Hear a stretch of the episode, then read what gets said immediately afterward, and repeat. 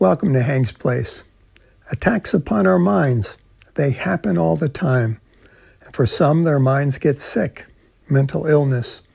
Paul in Ephesians 6:17 tells us to guard these minds of ours by putting on a helmet, the hope of salvation. Earlier in chapter 6, Paul reveals uh, the origin of these attacks devils. Devils wrestling with us. That term implies they're seeking footholds, applying stress and pressure, squeezing, pulling, twisting, looking for a point of weakness to get us off balance, toss us to the mat where they can leap upon us, and they show no mercy. Paul also says they have a hierarchy. Well, that means the attacks against us are organized and systematic and thorough. Ouch. I don't want you to worry, friend, for Christ has gotten us the victory. 1 Corinthians 15 57. I like what Paul says in 2 Corinthians 10 4.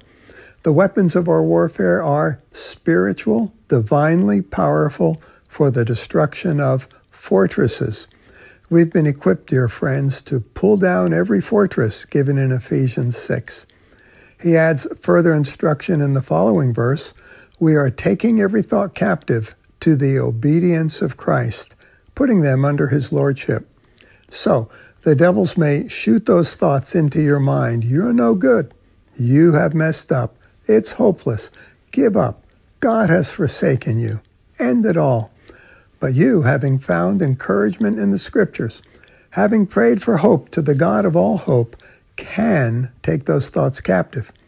You need a firm foundation in Christ for this, knowing that you have been made righteous you stand a righteous new creation without sin before God because Jesus has already borne your sins to Calvary. Therefore, abounding in hope, firm in Christ's righteousness, when the devil accuses you, instead of cowering in fear and defeat, you resist him, blasting him good. For the truth is, the devils are afraid of you. Think about it. Here's something else. Not only do devils speak thoughts to your mind, they may reside on or in you, not in your spirit, but your body, your mind. The Gospels, you see, record Jesus casting spirits out from multitudes of people. Always the word out is used.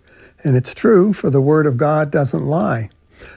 Now, notice also in Isaiah 61 3 that it speaks of a spirit of heaviness. That's depression. So, yes, depression can be rooted in a spirit, and spirits can be cast out. Read the Gospels. It's a good thing. We'll share more on that another time. Today, dear friend, I want you to see yourself equipped for victory, to take on the devil, to resist him, to win. you know what that winning means? You come alive.